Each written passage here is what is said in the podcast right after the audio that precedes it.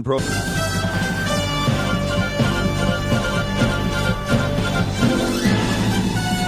This is Viewpoint with attorney and author Chuck Crismier. Viewpoint is a one hour open line talk show confronting the issues of America's heart and home. To express your viewpoint, please call 804 754 1988. That's 804 754 1988. And now, with today's edition of Viewpoint, here is Chuck Crismier. Since the beginning of the world, men have not heard, nor perceived by the ear, neither has the eye seen O God, besides you, what you have prepared for him that waits for him. Waits for who? Waits for the coming of Messiah. But who is he? When will he come? Why will he come? And who can best understand who he is and when he is coming? Today on Viewpoint, we are opening up the first salvo, shall we say, concerning the mystery of Messiah. The mystery of Messiah. History hides its mysteries, friends, whether you realize it or not. In fact, though, mysteries demand to be solved. The shroud that has veiled this messianic mystery for mankind's entire sojourn on planet Earth is going to soon be drawn back in an apocalyptic unveiling. The word apocalyptic means unveiling, a revelation of reality that has escaped our own understanding and a sweeping away a persistently frustrating blindness. Jews await the Mashiach. Muslims await the Mahdi. Christians await Messiah's second coming. Many await a messianic age, whatever that might be. But the reality is, messianic fervor is exploding worldwide. Yet, the details remain shrouded in mystery even to this very day. On the other hand, this is our moment. You say, well, what do you mean by that? Well, the leaders of the nations are trembling on the precipice of global conflagration. People are terrified. Nothing seems certain, except, by the way, chaos, catapulting our planet to the precipice of a chasm so sheer as to shake the confidence of the most courageous. On the other hand, in the midst of that, we need a ray of hopeful light in the encroaching darkness, don't we? So that means this is our moment of truth and destiny is riding in the balance. So I urge you today and in the days and weeks to follow that you will join me on this fascinating journey through time so as to grasp more effectively the solemnity and solutions for our time. Time is short, so we have to proceed quickly, even as we grope in the darkness. But the picture that's going to soon emerge will either leave you awash in unprecedented hope or in unfathomable horror. So, we're going to be on our way to unveil history's greatest mystery the haunting yet persistent mystery of Messiah. So, I welcome back to Viewpoint. I'm Chuck Crismier's conversation, as always, with ever increasing conviction, talk that transforms. Many of you are aware that we were able, unfortunately, we were of necessity uh, required to cancel our wonderful breakfast anticipated there in Massachusetts for our listeners. The situation was so dire. Uh, the consequences of my own life uh, in terms of COVID and what it was doing to me made it impossible for me to be able to uh, gather with you all there in Massachusetts and Connecticut, and we regret that deeply. In fact, we waited until the last possible minute, realizing that, well, maybe maybe God would somehow intervene, but He did not. And uh, so we pressed, we waited, and then we acted. We acted by faith. We acted to protect our listeners. We acted to protect the reputation of what we are doing. And uh, most of our listeners have recognized the necessity of the action that we took. And so, for those of you who found yourself in an awkward situation, which is very possible, uh, having made arrangements to travel distances and so on, we are deeply, deeply uh, disappointed that we had to do this. It is not something that we would ever, ever, ever wanted to do.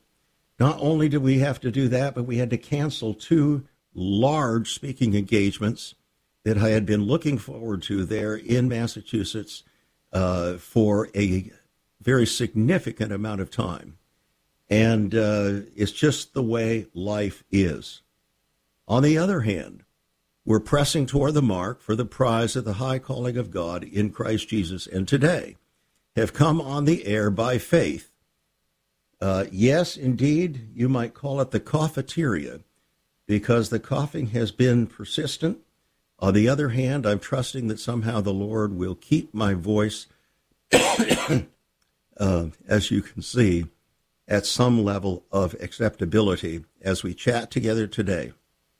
Now, for those of you who uh, paid in advance your uh,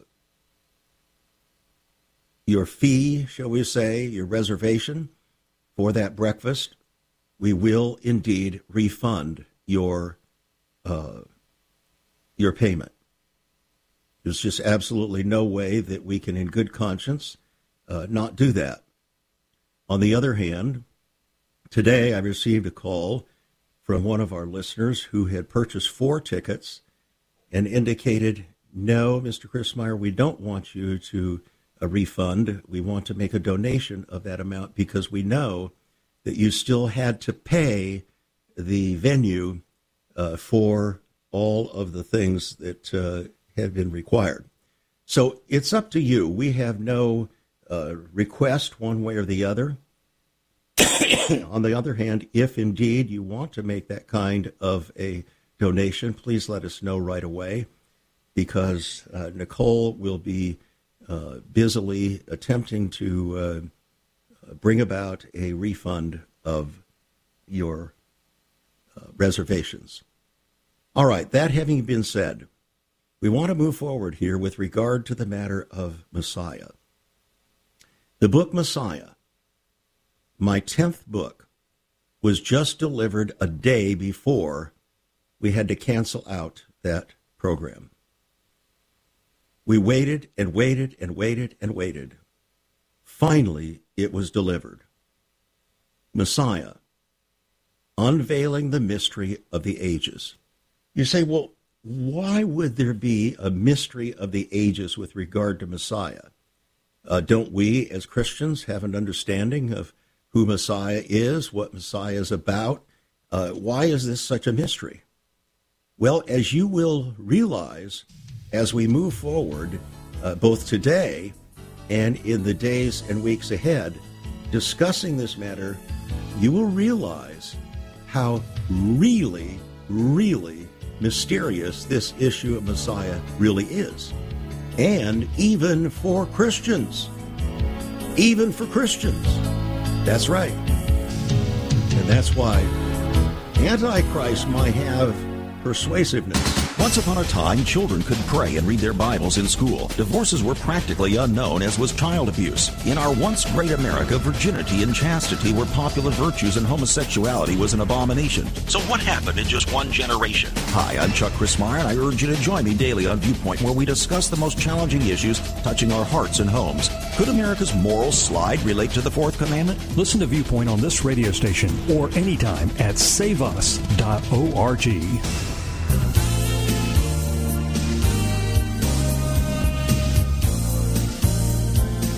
Welcome back to Viewpoint. I'm Chuck Crismier. Today we take a look exploring the mystery of Messiah. Indeed, uh, Messiah is mystery. In fact, Jesus himself sought to make his role as Messiah a mystery. Now, that may seem strange to you, but it is in fact true. He didn't want to reveal it all. In fact, one of the main reasons for his parables was so that it would not be immediately apparent to people who he was. And whenever there was a demon who wanted to reveal his identity, he shut him up.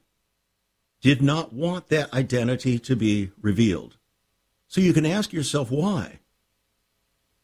In today's market, wouldn't we want to reveal exactly who we are? Wouldn't this be the promotional thing that we would want to do? But that's not what Jesus did. In fact, he did just the opposite. And that creates even more mystery for Messiah. If you were to go back to the book of Isaiah, chapter 52, you would find two of the most troubling chapters in the Old Testament. That is, troubling chapters for the Jewish people. Here's what they say Behold, my servant shall deal prudently. My servant, I believe, referring to Messiah, shall deal prudently. He shall be exalted and extolled and be very high. As many were astonished at his, as him, his visage was so marred, more than any man, and his form more than the sons of men so shall he sprinkle many nations. And the kings shall shut their mouths at him, for that which had not been told them they shall see, and that which they had not heard they shall consider. Now, that all sounds pretty mysterious, doesn't it? My servant is going to be dealing prudently. He's going to be very high. People are going to be astonished at his visage, so marred more than any man. And yet, as a result of that, he's going to sprinkle many nations to the point where the kings of the nations shall shut their mouths at him, because that which had not been told them they shall ultimately see, and that which they had not heard they will be required to consider. now, all of this would seem to be somewhat mysterious. The Jewish people and their leaders, the rabbis, have had great trouble with that particular passage and with Isaiah chapter 53, which goes on to say this Who has believed our report? And to whom is the arm of the Lord revealed? Where he shall grow up before him as a tender plant and as a root out of a dry ground. He has no form nor comeliness. And when we shall see him, there is no beauty that we should desire him. He's despised and rejected of men, a man of sorrows and acquainted with grief. And we hid, as it were, our faces from him. He was despised, and we esteemed him not. Now, this is interesting because, on the one hand, you think of Messiah as the glorious representation of God. On the other hand, this passage seems to indicate that he's not going to appear so glorious. He's going to be despised and rejected, a man of sorrows and acquainted with grief. That isn't exactly the kind of guy the kind of Messiah, the kind of Savior, the kind of Redeemer, the kind of hope of Israel that the Jewish people were expecting. And so they esteemed him not. On the other hand, it goes on to say in the book of Isaiah, chapter 53, surely he has borne our griefs and carried our sorrows. Yet we esteemed him stricken, smitten of God, and afflicted. But he was wounded for our transgressions, he was bruised for our iniquities. The chastisement of our peace was upon him, and with his stripes we are healed. So all we like sheep have gone astray. We have turned every one to his own way, and the Lord has laid on him, this Messiah figure, the iniquity of us all.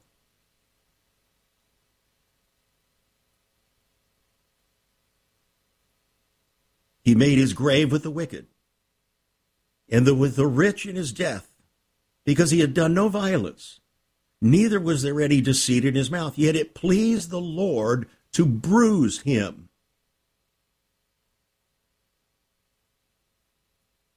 Therefore, God says, I will divide him a portion with the great, because he has poured out his soul unto death, was numbered with the transgressors, and he bare the sin of many and made intercession for the transgressors. Now, the reason Israel has such a difficult time with these two passages is that they speak specifically of Messiah. But they can't believe, they cannot bring themselves to believe that indeed it does speak of Messiah because that would mean they rejected him. Therefore, they have formed another viewpoint. And that other viewpoint is formed by the rabbis behind the scenes, concluding that this individual is not an individual at all. It's actually a people. In other words, the Messiah is actually Israel herself. It's Israel who has been marred. It's Israel's whose visage has been so marred beyond any man. It's Israel who will sprinkle many nations. That's their view. And that viewpoint is determining destiny. In fact, so much so that rabbis basically will refuse to read these passages in the synagogues.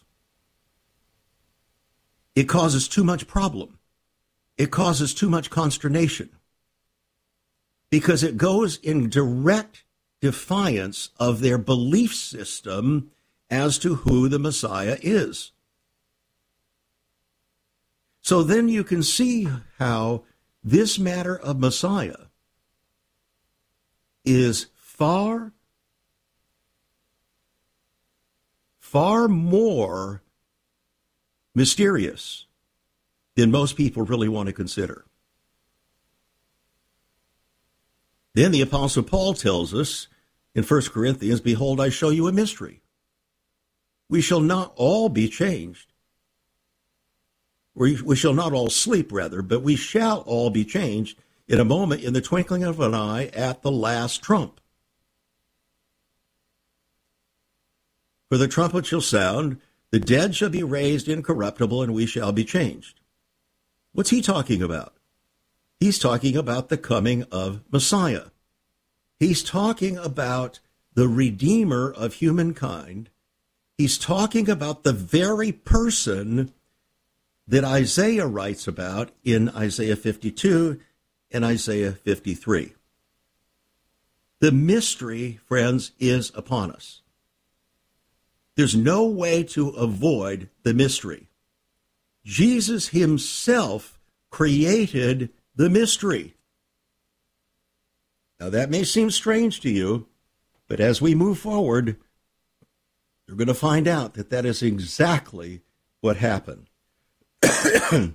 In fact, Jesus himself created the secret. Please forgive the coughing. So, I want to make available to you the book Messiah, Unveiling the Mystery of the Ages. I can virtually guarantee you, you have never, ever, ever read a book like it. This is the 10th of my books. It follows the book Antichrist. How to identify the coming impostor. The reality is, if Messiah himself is shrouded in mystery, it tells us, it warns us that in fact all the warnings concerning Antichrist are highly relevant. Because the issues with regard to Messiah remain mysterious. So we're going to take attempt to take a look at why that is. And uh, it's the purpose of this is not to uh, instill doubt. It's not about doubt.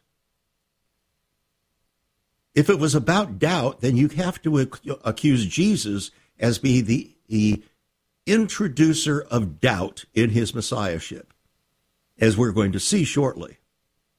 So the book Messiah, Unveiling the Mystery of the Ages, is yours for $22 plus $5 postage and handling. Is available only now through Save America Ministries. At the end of the month, it will be available through Amazon, but now it's only available through Save America Ministries. Give us a call, 1 800 SAVE USA. That's 1 800 SAVE USA. Or write to us at Save America Ministries. P.O. Box 70879, Richmond, Virginia 23255. Writing a check at $5 for postage and handling. And uh, we'll put the book in your hands. And I urge you to read it slowly. Remember, Messiah unveiling the mystery of the ages. This is not something that is just a current mystery. This is something that has been a mystery since time began. I want to share with you uh, some thoughts uh, so that you don't somehow think that I'm conjuring these things up. If you were to go to Holman's Illustrated Bible Dictionary, it says the complete guide to everything you need to know about the Bible. Not quite true, but it, it, it's a very helpful tool. And here is the subject Messianic secret. You would not think about that. Messianic secret, especially after you had just looked through several pages of messianic prophecies in the Old Testament. That's right. Numerous, numerous, numerous messianic prophecies. So, why then this subtitle, Messianic Secret? Throughout the Gospel of Mark, Jesus made every attempt to conceal his true identity as the Christ. Speaking of the Christ, Christ is the Greek word for Messiah, anointed one. Although the messianic secret can be found in the Gospels of Matthew and in Luke, Mark used the unveiling of the Messiahship of Jesus as the unifying theme of his whole gospel. Now, why did he do that? Was it actually Mark who did that? Or was it Jesus who did that? For instance, uh, demons demonstrated that they recognized Jesus immediately. They said, I know who you are, the Holy One of God. So, why then did Jesus suppress their confession? He prohibited public profession by those who experience miraculous healing. In fact, the parables of Jesus were offered in order to keep outsiders from learning the secret. Contrary to popular opinion by pastors and parachurch leaders across the country who say that Jesus spoke to them in parables to make things easier to understand. It was just the opposite, friends. He did not want things to be easier to understand. He wanted them to be more difficult to understand so that people would actually seek him out.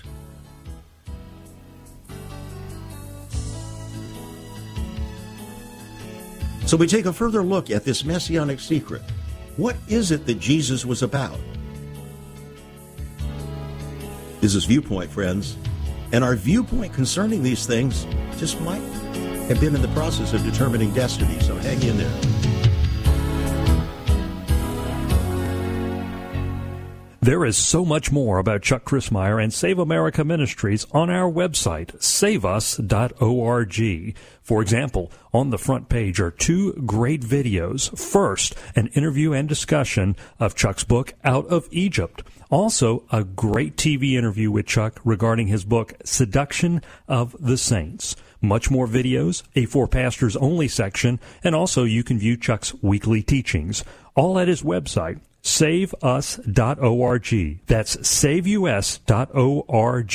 Also on Chuck's website, listen to Chuck's Viewpoint broadcast. Listen to the archives. Maybe you missed a program. Check it out at saveus.org. Also, there are some great resources, hospitality information, also information about marriage, divorce, and remarriage, newsletters, articles, prophecy, prayer and revival information, all at saveus.org.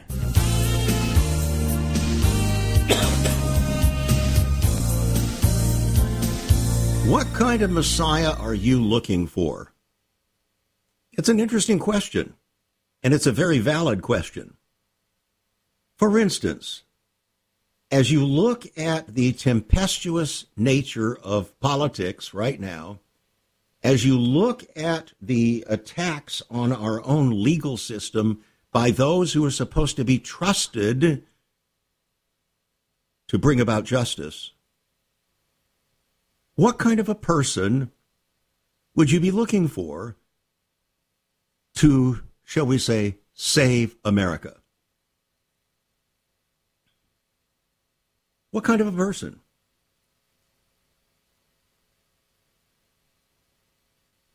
The globalists, represented by the Attorney General, the head of the FBI, the CIA, the President of the United States, the majority of those in the Democrat Party, all globalists, are looking for a kind of savior who will save the world. When Klaus Schwab talks about the Great Reset, and he talks about Joe Biden being the one to help bring about the Great Reset by 2030, what's he actually talking about? When John Kerry, the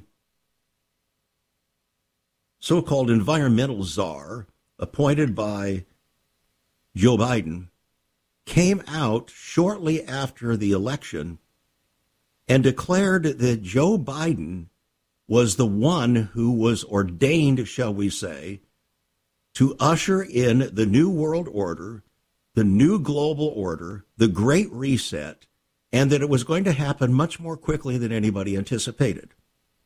What do you think they are talking about? I do not think the majority of Americans have a clue. Because what they're really talking about is a counterfeit savior. They're looking for a Messiah figure, not God, not Jesus. They're looking for a Messiah type figure who will save the world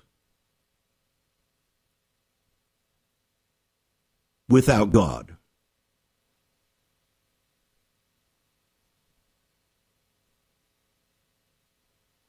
As you read my book, Messiah, your eyes are going to be flashingly open. You are going to see how the entire world is looking for a concept of a Messiah and the reality is, he ain't what the Bible portrays. He's something quite different. And that's why the entire thing is so mysterious and why the warnings concerning Antichrist are so severe. Because, in fact, the mystery of Messiah is set in contradistinction to Antichrist.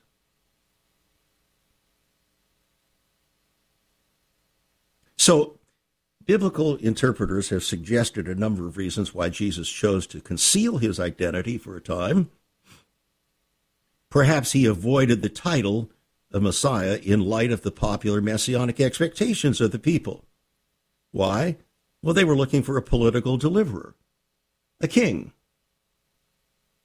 They were looking for somebody to ride into Jerusalem on a white stallion with a flaming sword in his hand to deliver them from the Romans.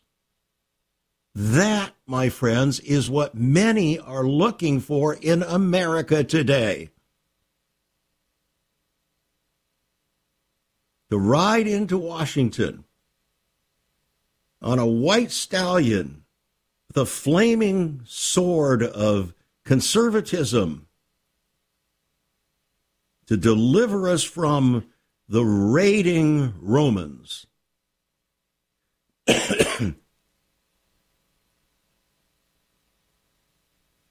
Jesus prohibited messianic proclamations so that he could continue to move about freely in public.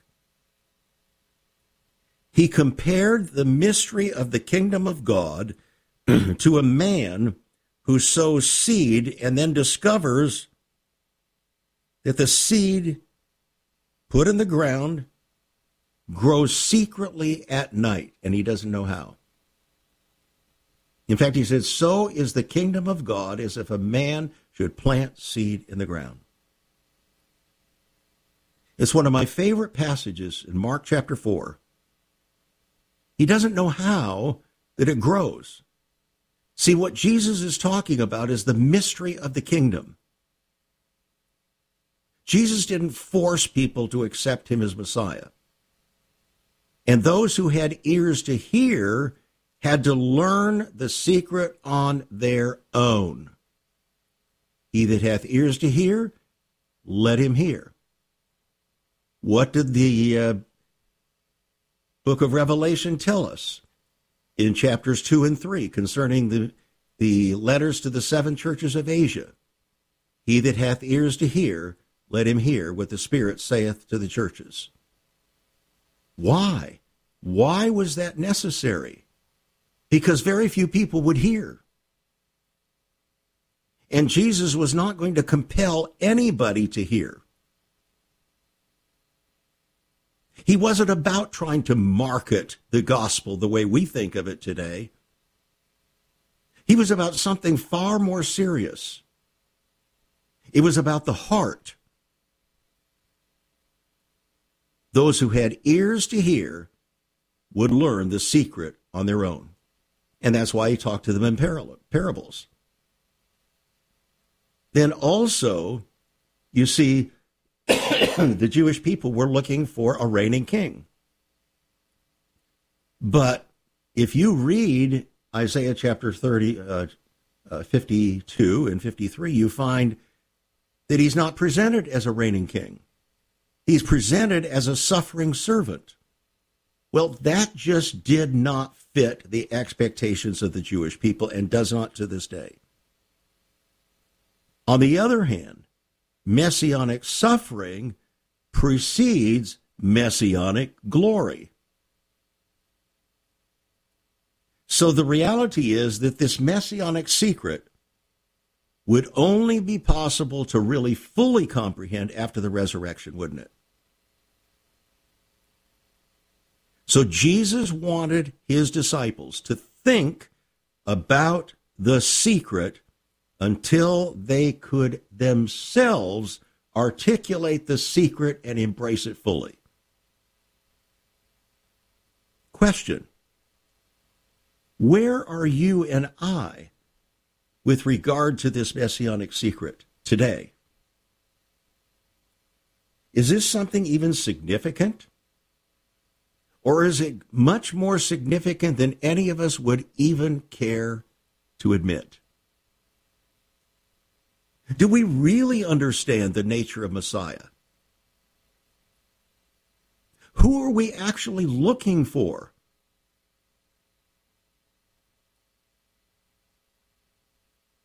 The beloved uh, Apostle John said, Whoever has this hope of the coming of Messiah in him will purify himself even as Christ the Messiah was pure.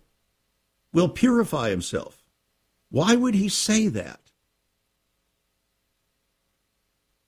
Because it would be necessary if you were going to be prepared to receive Messiah for who he really is and was and is intended to be, there would have to be a dramatic life change. In other words, you and I would have to understand the secret lurking behind why Jesus did not want to divulge the nature of his messiahship.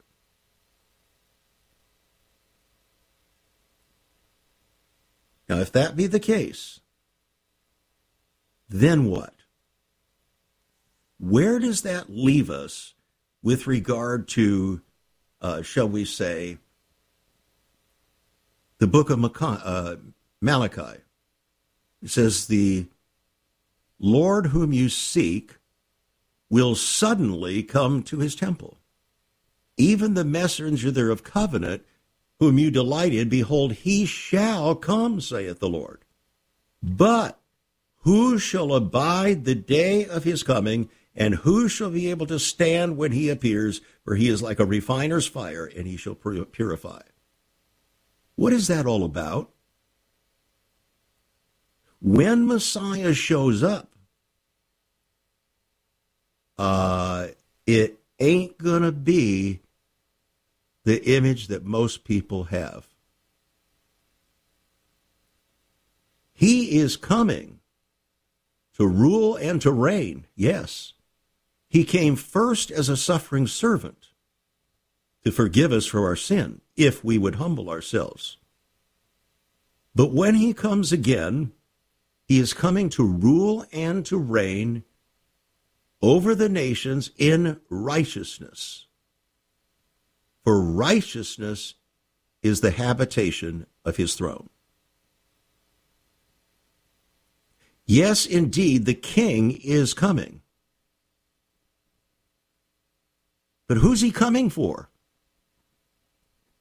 I think people perhaps are not quite prepared for that answer. Certainly, the Jewish people are not prepared for it. I have in my hands right now a very, very large book. it is the Encyclopedia of Judaism. The Encyclopedia of Judaism. And what is so fascinating about this is the numerous pages that are dedicated to revealing the Jewish view of Messiah. We'll get into it in a moment. Have you ever considered what the early church was like?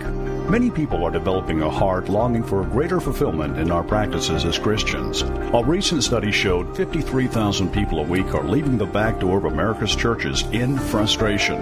What is going on? Why has there not been even a 1% gain among followers of Christ in the last 25 years? Could it be that God is seeking to restore first century Christianity for the 21st century?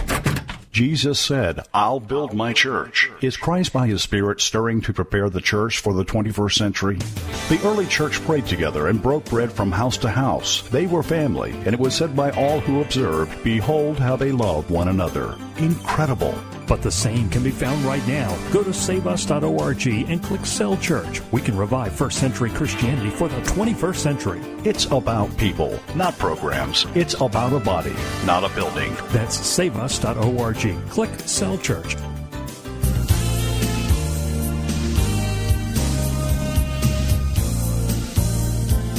Messianic expectations are exploding in Israel, not in the diaspora, that is, in America and the Western world, but in Israel. But who is it that they're looking for? If you were to go back about 20 years, 25 years, the expectations of Messiah at that time were maybe about 16%. Now it's over 60%. But who are they looking for? The Hebrew word Mashiach means anointed, and it's talking about the Savior and Redeemer at the end of days. but what does that mean? The Savior and Redeemer at the end of days. What kind of Savior is this? What kind of Redeemer is this? Why is a Savior or Redeemer even necessary?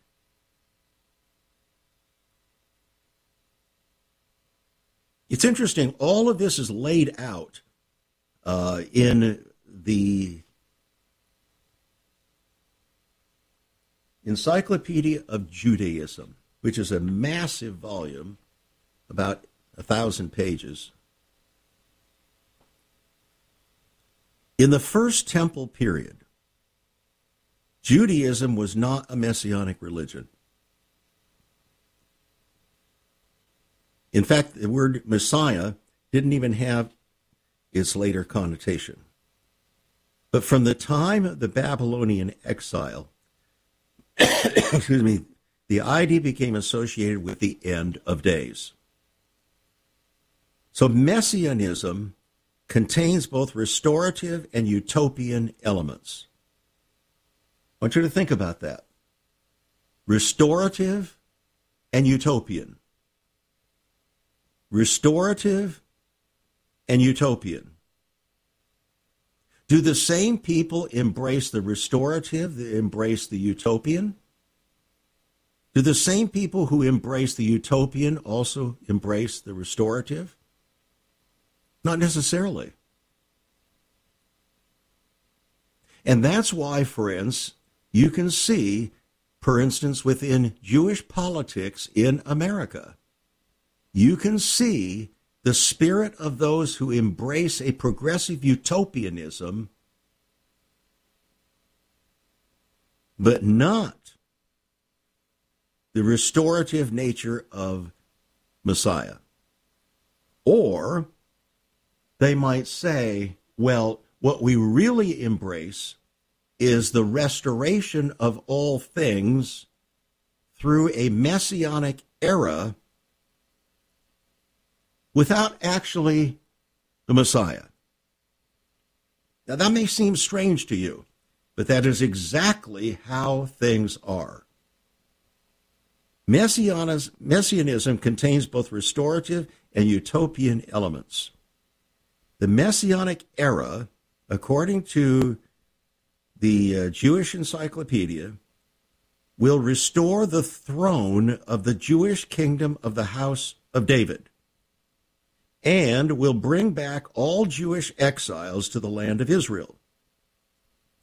And that era will also usher in a perfect society in which humanity will live in peace and harmony and will worship one God.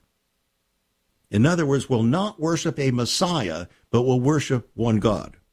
Please understand this because the Jewish people are not looking for a divine Messiah. They're looking for a man like David.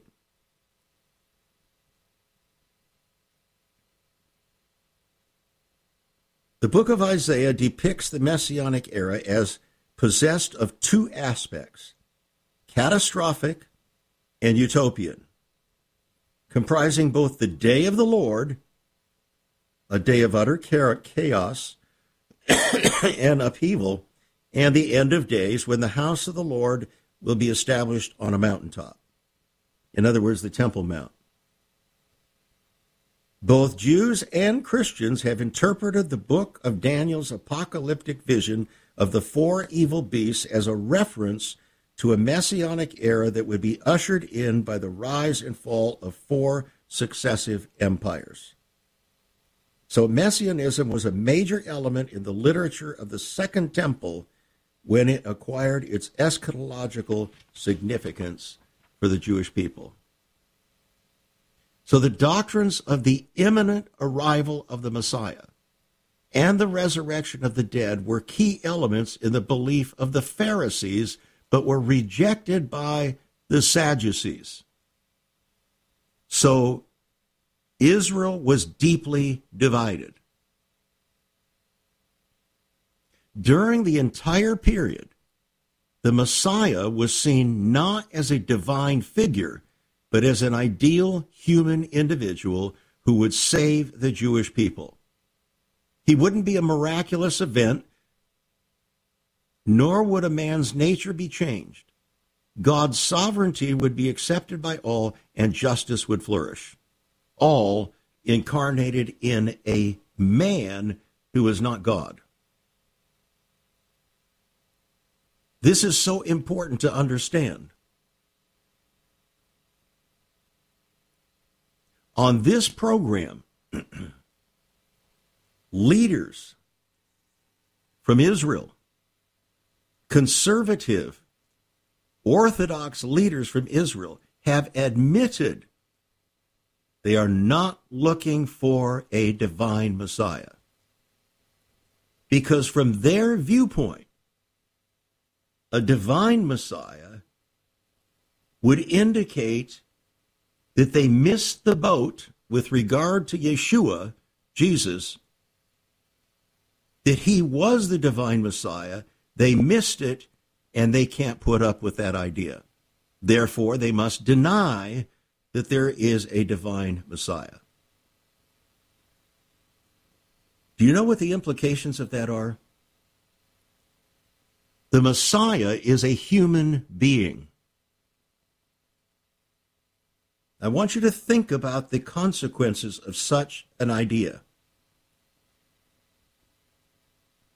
The Messiah is a human being. That's the view of Orthodox Judaism. And may I suggest to you, it is the view of virtually every religious belief system in the world, except the genuine Christian faith. Perhaps now you can begin to think that there's something deeper about this mystery that we need to understand if indeed we're on the edge of the second coming of Jesus Christ. There's something mysterious about it.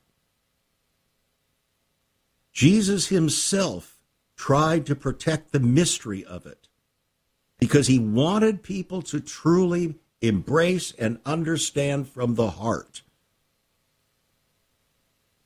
And they didn't do it.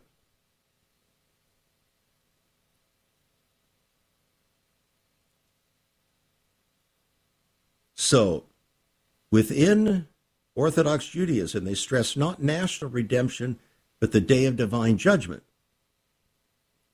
of a supernatural Redeemer known as the Son of Man.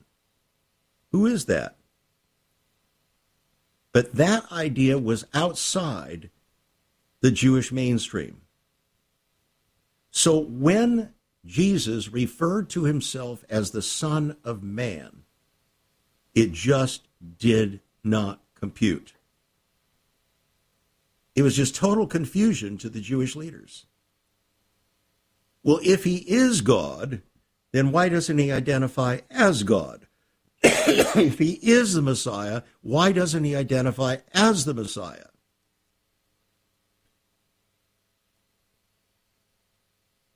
That's the question.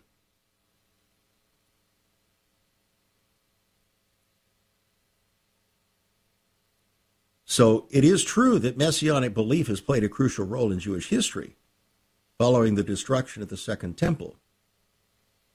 And through periods of persecution, the messianic hope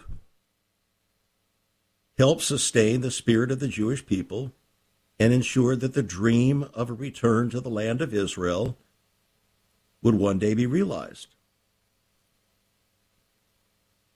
According to Jewish tradition, though, the coming of the Messiah will be preceded by a period referred to as the birth pangs of the Messiah.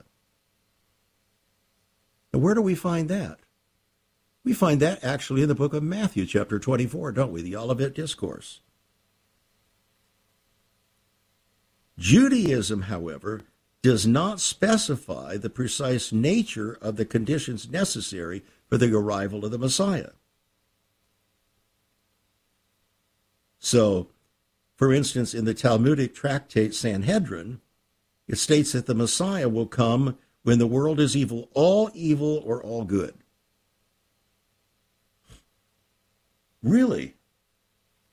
All evil or all good?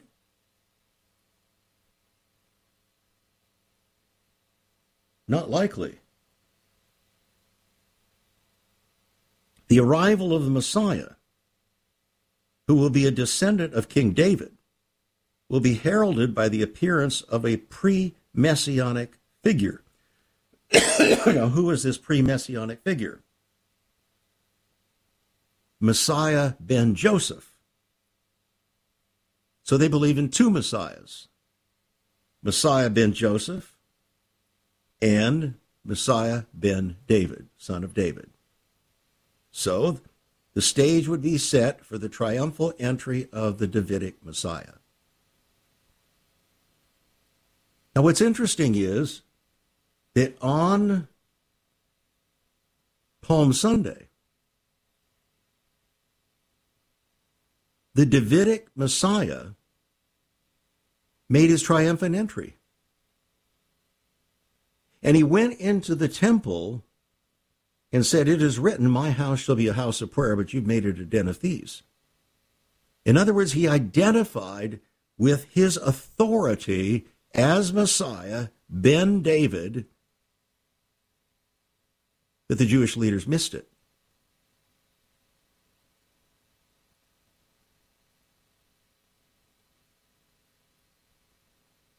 According to Maimonides, the famous Jewish philosopher, the importance of the messianic hope in, Jeru- uh, in Judaism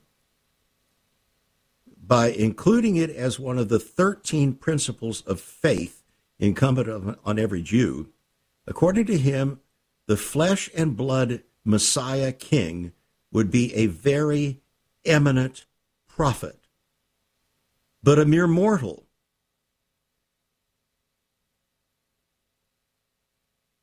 Are you beginning to get the picture? Over and over again, we find that the emphasis is not on a divine Messiah, it's on a mortal man who God would raise up like Moses to lead the people but he is essentially personal and human.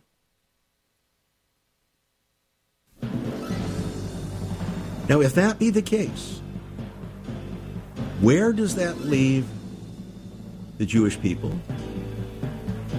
Where does that leave Christians with regard to their ministry to and with Jewish people?